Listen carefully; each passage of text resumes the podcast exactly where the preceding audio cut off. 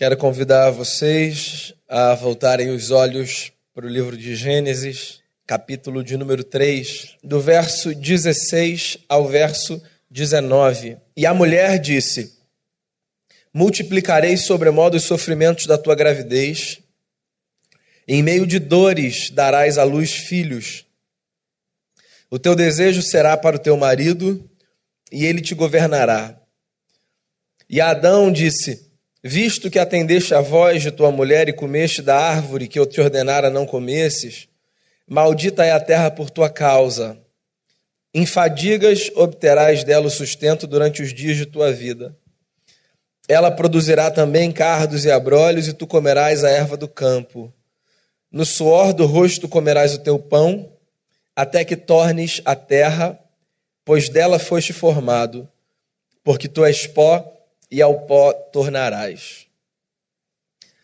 Pai, eu quero rogar que a tua graça continue a conduzir a nossa vida nesse momento em especial de reflexão à luz da tua palavra, que o teu evangelho seja norteador para a maneira como a gente encara as relações que a gente vive, as atividades que a gente desempenha, que o Senhor nos dê a graça de crescermos a partir da tua palavra e que esse tempo seja um tempo precioso, que haja entre nós o reconhecimento de que cada aproximação da tua palavra é a oportunidade de crescermos à semelhança de Jesus. Que o teu Espírito Santo então ilumine a nossa mente, o nosso coração e que a tua palavra encontre dentro de nós espaço para frutificar. Perdoe-nos os pecados, é o que eu te peço, em nome de Jesus. Amém. Muito bem, há duas semanas a gente começou é, a refletir sobre fé e trabalho. Esse é o nosso segundo encontro nessa série. Semana passada a gente deu uma pausa por causa do Dia dos Pais. Então, só para recapitular, ou para contextualizar, se você está chegando aqui pela primeira vez, quando a gente começou essa série, a nossa proposta foi a de reaproximar dois temas que por alguma razão parecem terem sido divorciados na maneira como a gente encara a vida. Né? Não é difícil encontrar pessoas que, mesmo professando a fé cristã, quando falam sobre trabalho ou quando pensam em trabalho, julgam não ser necessário levar para essa esfera da vida a ética que carrega, por exemplo, para outras áreas da sua existência. Então, tem gente que pensa trabalho desconsiderando os valores religiosos, por exemplo, que resolveu abraçar para si, para as relações e para outras esferas da vida. E essa série se propõe a reaproximar esses temas que foram, por alguma razão, divorciados.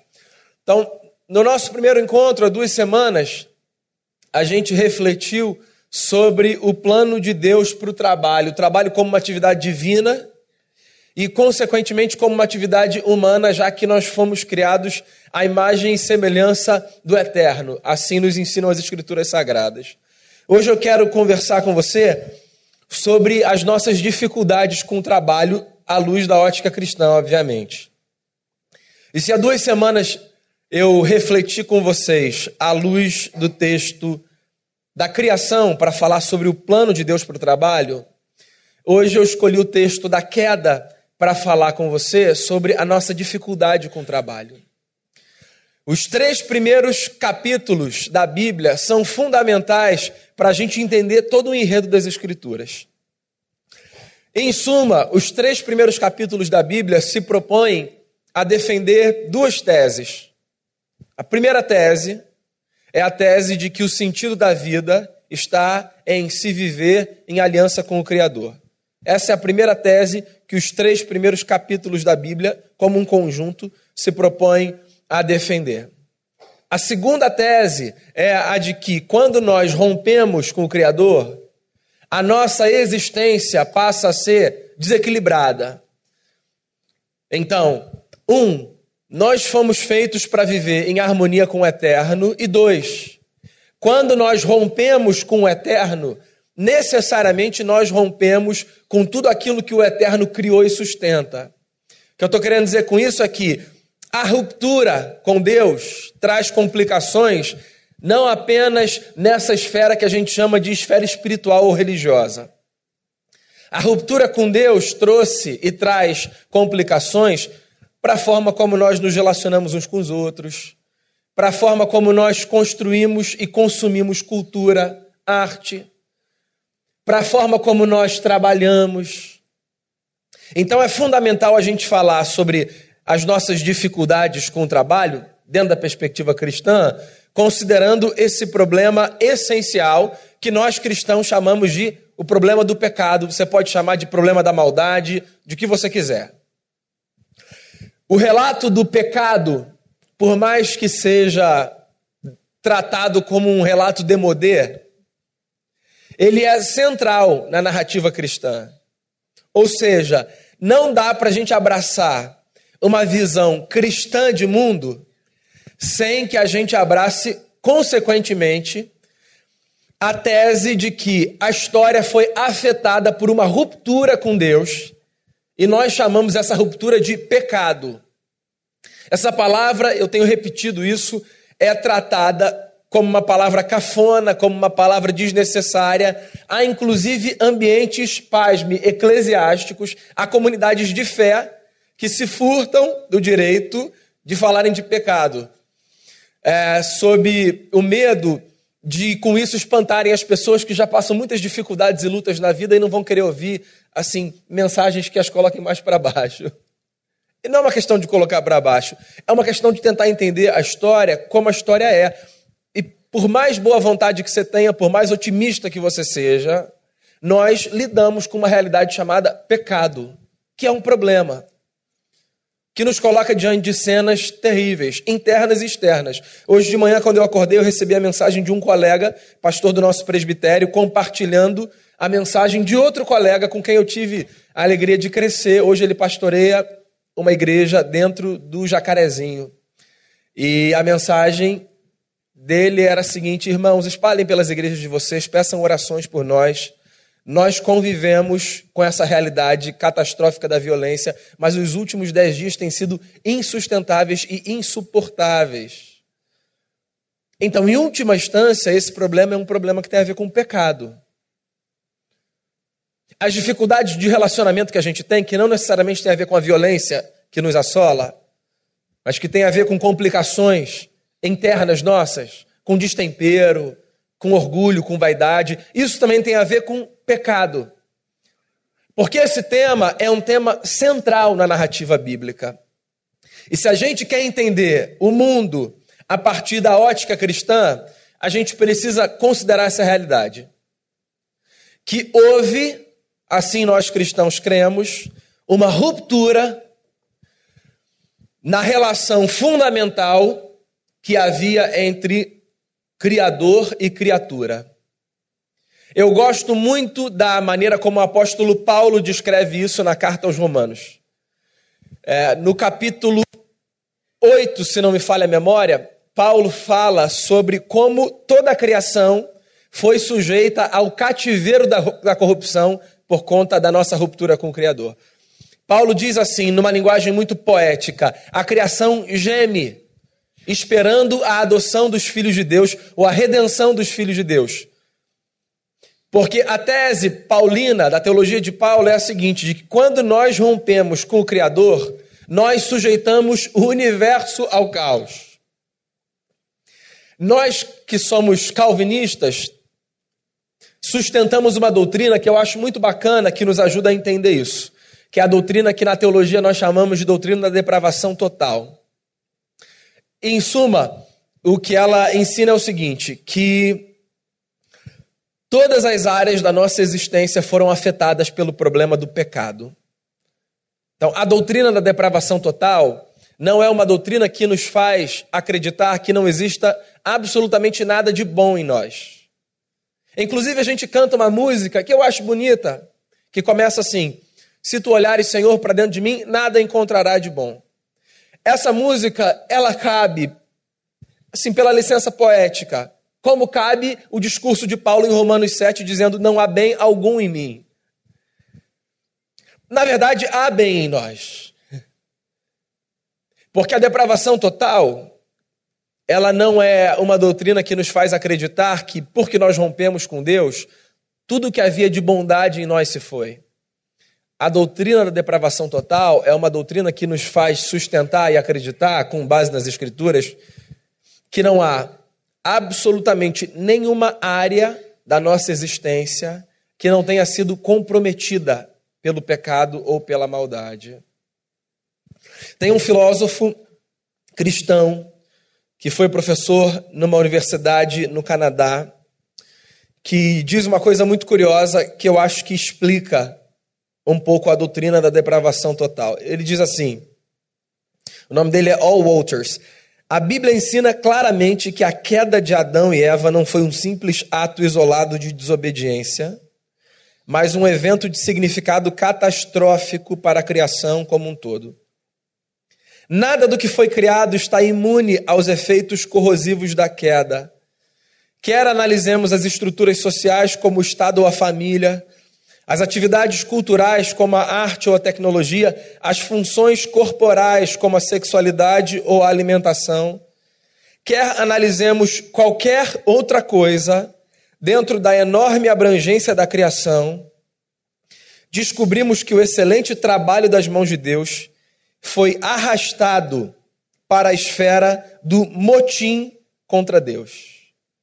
Ou seja, tudo que Deus fez foi afetado pelo que a gente fez. E essa é talvez a nossa maior angústia. Viver num mundo que foi criado para ser bom, porque foi criado bom, mas que foi arrastado para essa condição de crise por conta da nossa rebeldia. Por que, que eu estou dizendo isso e fazendo esse pano de fundo?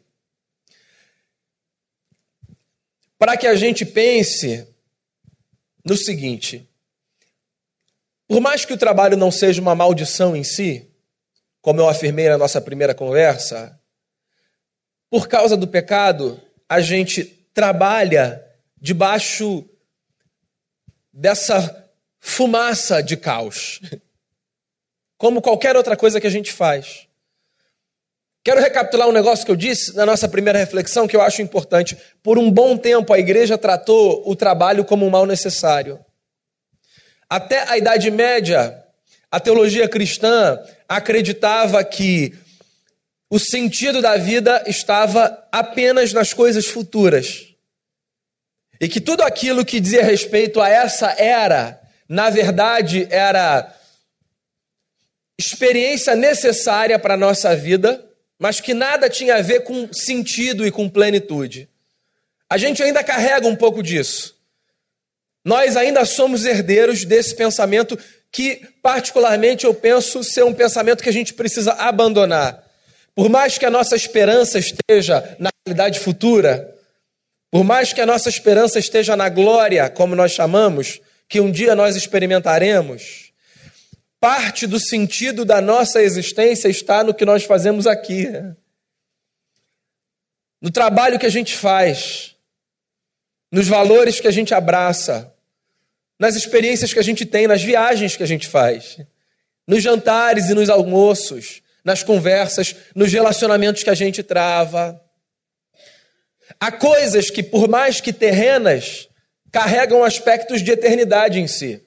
O C.S. Lewis tem uma frase que eu acho muito bacana e que eu considero uma frase importante para a gente balizar a importância que a gente dá a coisas dessa vida. Às vezes a gente dá coisa, a gente dá importância demais a coisas que merecem importância de menos. Daí tem uma frase de C.S. Lewis que eu acho que é muito orientadora na, na escolha que a gente faz de dar peso àquilo que faz parte da nossa existência. Ele diz assim: tudo aquilo que não é eterno é eternamente inútil. E não são eternas apenas as coisas que nós experimentaremos quando nós entrarmos na eternidade, como gostamos de dizer, porque nós já entramos na eternidade. São eternas as coisas que, mesmo cultivadas aqui, nos dão sensação de plenitude, de sentido. Então, quando um jovem, por exemplo, se aproximou de Jesus, perguntando, mestre, o que eu preciso fazer para herdar a vida eterna? A pergunta dele não tinha apenas a ver com o mestre, o que, que eu posso fazer para eu ir para o céu e não perder essa experiência. A pergunta dele também tinha a ver com o mestre, o que eu posso fazer para que as minhas experiências aqui tenham peso de eternidade. Eu acho que essa é uma pergunta que a gente precisa fazer. Como é que eu posso trabalhar de tal forma que o meu trabalho tenha peso de eternidade? Como é que eu posso desenvolver as minhas atividades de tal maneira que, com aquilo que eu faço, com o que eu proponho, com a maneira como eu contribuo para colocar ordem nesse mundo, eu consiga dar a algumas pessoas, em alguns momentos, essa sensação de que, por mais passageiro que seja aquele momento específico, ele foi marcado por esse peso de eternidade. O trabalho não é um mal necessário. O trabalho é uma bênção divina. E talvez a gente só se dê conta disso quando a gente perde o trabalho. E fica desesperado para arrumar um trabalho. Trabalho é o privilégio que a gente tem de perpetuar, diria João Calvino, a obra do Criador. Ou, como diria o Martinho Lutero, trabalho é a oportunidade que a gente tem de agir de forma providencial, ou seja, trabalhar significa receber o privilégio de cuidar daquilo que Deus fez. Só que tem um problema. Nós, por causa do pecado, passamos a experimentar uma realidade muito contraditória, inclusive no momento em que a gente trabalha.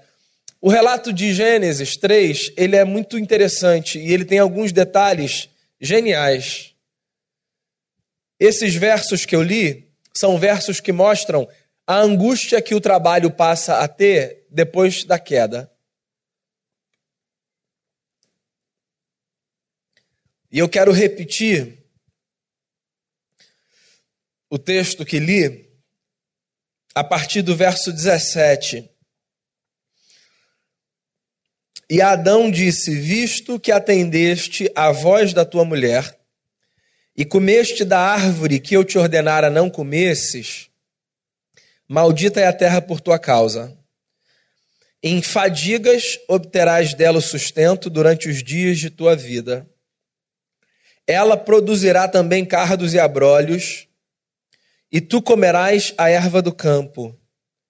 No suor do rosto comerás o teu pão, até que tornes a terra, pois dela foste formado porque tu és pó e ao pó tornarás.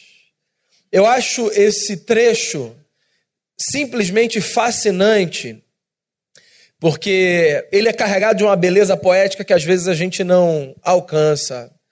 O que o Moisés está dizendo é o seguinte: que o trabalho que antes da queda era um privilégio e fonte de realização, depois da queda ele passa a ser tanto fonte de realização e de privilégio, como também fonte de angústia e de sensação de vazio.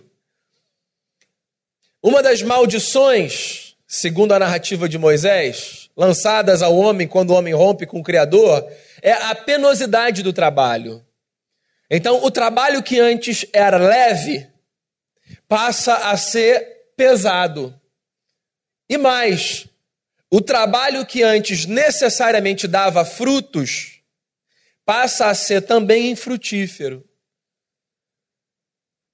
Porque o Moisés diz que o que Deus disse ao Adão e a Eva foi: a terra vai dar com o seu suor os seus frutos, mas a terra também dará erva daninha.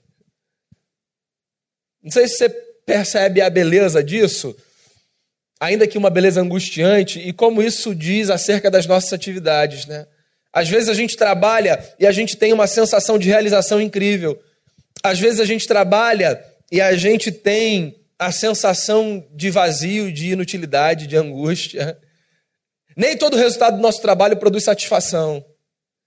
Às vezes a gente sai frustrado com aquilo que a gente fez. Às vezes a gente sente angústia. Às vezes a gente experimenta crise. Porque agora, por conta da dificuldade que a gente tem, o trabalho não proporciona mais para a gente apenas satisfação. O trabalho também proporciona para a gente insucesso, frustração, angústia, tristeza, desespero. E é com essa realidade ambígua que a gente lida. E é no meio dessa realidade ambígua que a gente precisa responder uma pergunta, que é: como é que eu posso trabalhar embalado pela minha fé, de tal forma que mesmo em cenários de ervas daninhas, eu continue com o foco de que ao trabalhar eu estou colaborando para que esse mundo caótico seja reorganizado para a glória de Deus. Eu acho que essa é a nossa maior dificuldade com o trabalho. Manter o trabalho no lugar apropriado na nossa vida. Você quer ver como é que o trabalho é, recebe um lugar desequilibrado e um peso desequilibrado na nossa vida? Nós nos organizamos não apenas socialmente, nós nos classificamos simbolicamente a partir do sucesso ou do insucesso do nosso trabalho. Então, se você tem condição de trabalhar e dar aos seus uma realidade X, eu acho isso ótimo. E eu espero que você tenha condição de dar a si e aos seus o melhor que você puder. Mas você já reparou como, socialmente falando, atrelado a isso, nós classificamos simbolicamente as pessoas pela sua importância? Então, nós julgamos, por exemplo, dignidade a partir do sucesso ou do insucesso no trabalho. É claro que ninguém em sã consciência vai falar assim, ó, é verdade, eu faço isso. Mas os nossos olhares e as nossas leituras revelam como nós atribuímos dignidade ou tiramos dignidade de um ser humano a partir do resultado do seu trabalho. Da perspectiva cristã, esse problema é um problema que tem a ver com o pecado que nos afeta a todos.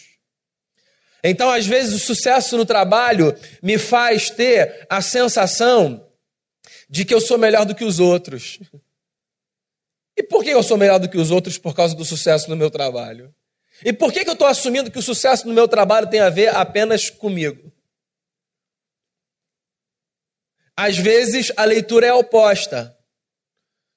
Então tem gente que vai se achar não melhor por causa do seu sucesso, mas que vai se considerar pior por causa do seu insucesso. Tem gente para quem o trabalho provoca uma frustração imensa, porque não consegue atingir os níveis que espera atingir. E aí se propõe na vida e olha para o mundo como sendo um sujeito menor e menos digno do que os outros. O trabalho pode ser fonte de realização. Lembra do seu primeiro salário? que você fez com ele? Aquela sensação de, de pegar e que seja um cachorro quente com mate no trailer na esquina do trabalho, pegar o seu dinheiro do seu bolso e falar que eu paguei. Aquela sensação de fechei um ciclo e comecei outro. Trabalho é fonte de realização. A gente poder comprar o carro, a roupa, pagar a viagem, a parcela suada do imóvel, dar um presente para alguém, ajudar. Isso é um privilégio. Trabalho é fã de realização. Mas o trabalho também é, ou pode ser, para muita gente, uma fuga. Tem gente que coloca na conta do trabalho a impossibilidade de lidar com questões da vida que precisam ser lidadas. Então o trabalho pode ser um esconderijo também. Não, não dá para conversar hoje não, não, estou muito cansado. E esse não dá para conversar hoje, não, às vezes se transforma no não dá para conversar nessa década, não. O trabalho, ele revela o nosso melhor, mas ele também revela o nosso pior. O trabalho é capaz de identificar o nosso Deus, mas também é capaz de denunciar os nossos ídolos. Trabalhar, meu irmão, é uma benção, mas também é um desafio. Porque por causa desse desequilíbrio que aconteceu, lidar com essa experiência divina, que talvez seja a experiência que a gente mais desempenhe do ponto de vista do tempo na nossa agenda diária, lidar com essa experiência é um tanto quanto desafiador. Pergunta que eu faço, então, e tento responder nessa manhã é a seguinte: como nós lidamos com as nossas dificuldades no trabalho à luz da fé cristã? Como a ótica cristã, considerando que o trabalho foi desempenhado por Deus e delegado por Deus a mim e a você, considerando que o trabalho é uma bênção divina, considerando que o trabalho é uma forma da gente perpetuar a obra do Criador, mas reconhecendo que o trabalho é um grande desafio, como é que a gente faz para lidar com as dificuldades no trabalho? Eu queria propor, então, a você três afirmações a partir das quais eu espero você lidar com o trabalho de forma mais fácil. A primeira delas é reconheça que o problema do pecado afetou todas as áreas da nossa existência. A forma como nós trabalhamos também está sob influência do problema que a todos nos afeta, o nosso rompimento com o Criador. Então, o pecado não é uma experiência que complica apenas a nossa relação com Deus. Pecado é uma experiência que complica a nossa relação com o próximo, com o cuidado da criação, com tudo o que diz respeito à nossa vida. Absolutamente tudo. João Calvino dizia o seguinte: Nós fomos feitos de tal forma que nós só temos paz conosco e paz com o próximo e paz com o restante da criação quando nós temos paz com Deus. O que significa, consequentemente, que se nós não temos paz com Deus, se nós rompemos com Deus, nós não teremos paz conosco, com o próximo, nem com o restante da criação. Então lembre-se, o seu trabalho também é desempenhado debaixo dessa áurea de pecado. Quando Paulo fala que a criação geme por causa do cativeiro, Inclua nisso a criação que diz respeito ao ambiente onde você trabalha e as pessoas com as quais você trabalha e você como agente de trabalho. Segunda reflexão que eu queria propor a você.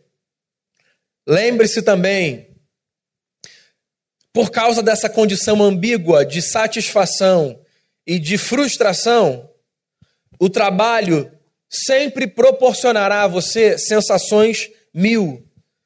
E talvez o seu grande desafio seja o de discernir essas sensações à luz da sua fé.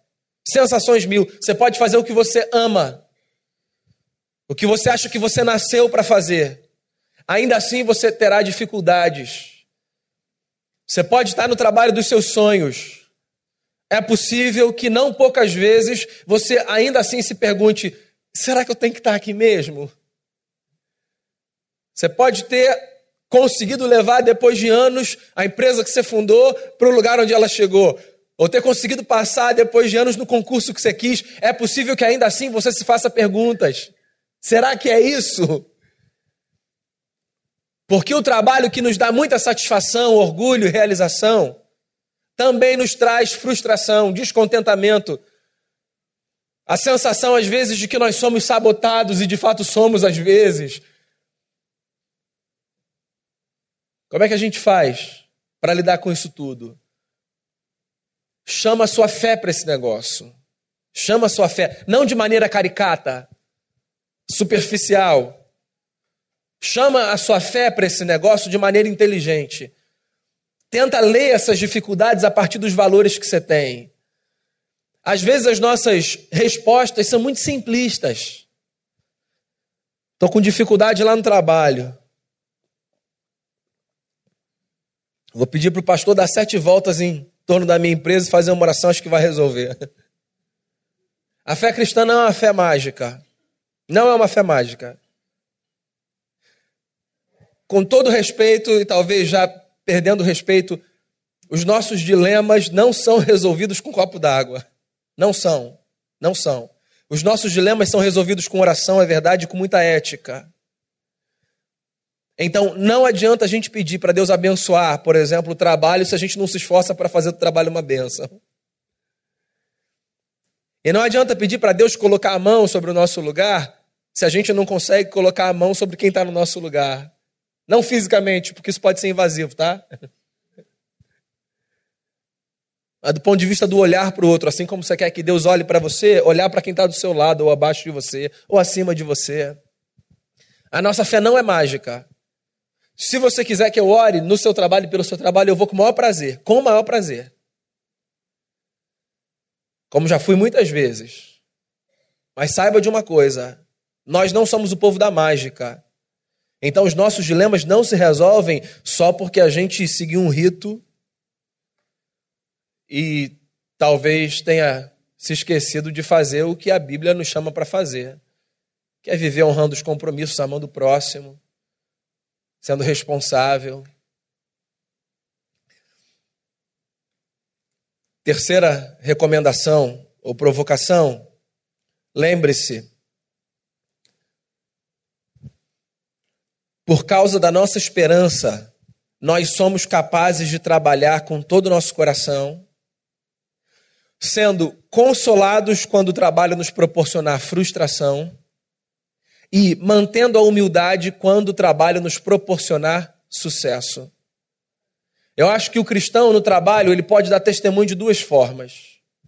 A gente pensa muito no testemunho do cristão que quando perde o emprego se mantém fiel, dizendo assim: Deus vai me abençoar e eu sei que essa fase vai passar. E esse testemunho é mesmo muito bonito, é o testemunho, eu imagino, de alguns de vocês, se não de muitos. E louvado seja Cristo por isso. Só que tem um outro testemunho que é igualmente bonito, que é o testemunho do sujeito que, sendo muito bem sucedido no trabalho e trilhando uma jornada belíssima, ainda assim consegue reconhecer a sua história como, na verdade, uma experiência de intervenção da graça divina, o que faz com que ele não pense ser melhor do que os outros por causa do seu sucesso, mas o que faz com que ele administre o seu sucesso com os valores do Evangelho, com o pé no chão, dando glórias e graças a Cristo e abençoando quem ele puder. Dois testemunhos. Seja qual for o seu espectro, desempenhe o seu trabalho ou a sua esperança pelo trabalho, reconhecendo, se você estiver do lado de cá, assim que Deus vai te ajudar e que a comunidade da fé pode te ajudar e que você deve se esforçar e reconhecendo se você estiver do lado de cá que esse negócio que você construiu e que essa estrada que você percorreu que esse lugar onde você chegou é uma experiência da graça do eterno na sua vida. A minha oração é para que a gente trabalhe embalado pela última música que a gente cantou. Reconhecendo que o nosso trabalho, na verdade, é uma experiência de descanso nos braços do Eterno. Não é um convite para você não fazer nada, não. É um convite para você fazer o seu máximo e o seu melhor. Reconhecendo que no seu máximo e no seu melhor, ainda assim, você está sendo conduzido pela graça de Jesus de Nazaré. Vamos orar? Queria encorajar então você a orar pelo seu trabalho, pelo que você tem ou pelo que você deseja ter, pelo sucesso que hoje você desfruta ou pelas lutas que hoje você enfrenta. Seja qual for a sua condição. Caleb começou o culto dizendo que esse ajuntamento é um ajuntamento de muitos tempos, né? Lendo Eclesiastes. Seja qual for o seu tempo nesse momento, Coloque o seu trabalho diante do Senhor. E se há desafios profissionais que você enfrenta, chame a sua fé como as lentes a partir das quais você enxergará o que você faz e o lugar onde você está e o que você deve fazer para que Cristo seja honrado.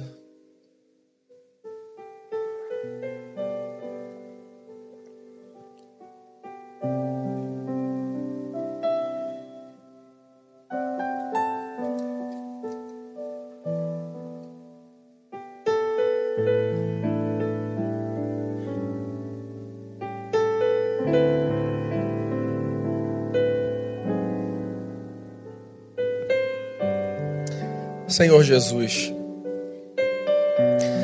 Louvado seja o nome do Senhor, pelo trabalho do Senhor na nossa vida, pela obra do Senhor na nossa vida.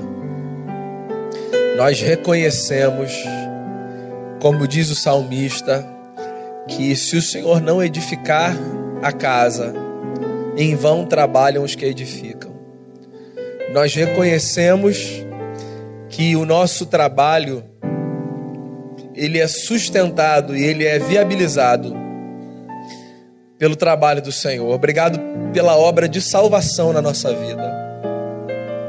Obrigado por nos tirar de uma condição infernal e nos levar para uma condição celeste, que um dia será experimentada na sua plenitude mas que hoje, por conta do problema do pecado, é experimentada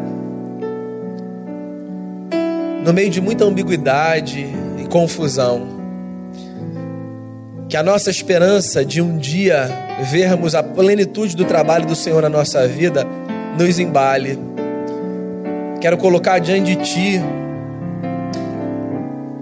o, o trabalho de todo mundo aqui e pedir, nos dê a graça de trabalharmos com a consciência de que o nosso trabalho deve servir para honrar o Senhor. Quem trabalha em casa, quem trabalha fora de casa, quem trabalha para si, quem trabalha para o governo, quem trabalha para o próximo, seja qual for a natureza do nosso trabalho, que o nosso trabalho seja em última instância para o Senhor. Eu quero colocar diante de Ti aqueles que lutam por um trabalho nesse momento sobretudo nesse cenário que a gente atravessa, de tanta gente desempregada. Deus, seja gracioso, seja gracioso para conosco. Abra portas. Que o que cantamos mais cedo seja uma verdade. Que a porta fechada seja uma expressão do cuidado do Senhor. Mas que a porta aberta, que quem precisa de um emprego tanto deseja, seja também uma expressão da tua graça. Então, abra portas àqueles que precisam de portas abertas. Que a tua comunidade seja uma comunidade, Senhor, onde a generosidade deu tom e que nós nos abençoemos mutuamente e que juntos nós trabalhemos para que o lugar onde estamos tenha menos cara de inferno e mais cara de céu. Que o Senhor nos abençoe, que a tua palavra nos norteie e nos conduza ao longo de toda a nossa caminhada, hoje e sempre, em nome de Jesus. Amém. Amém.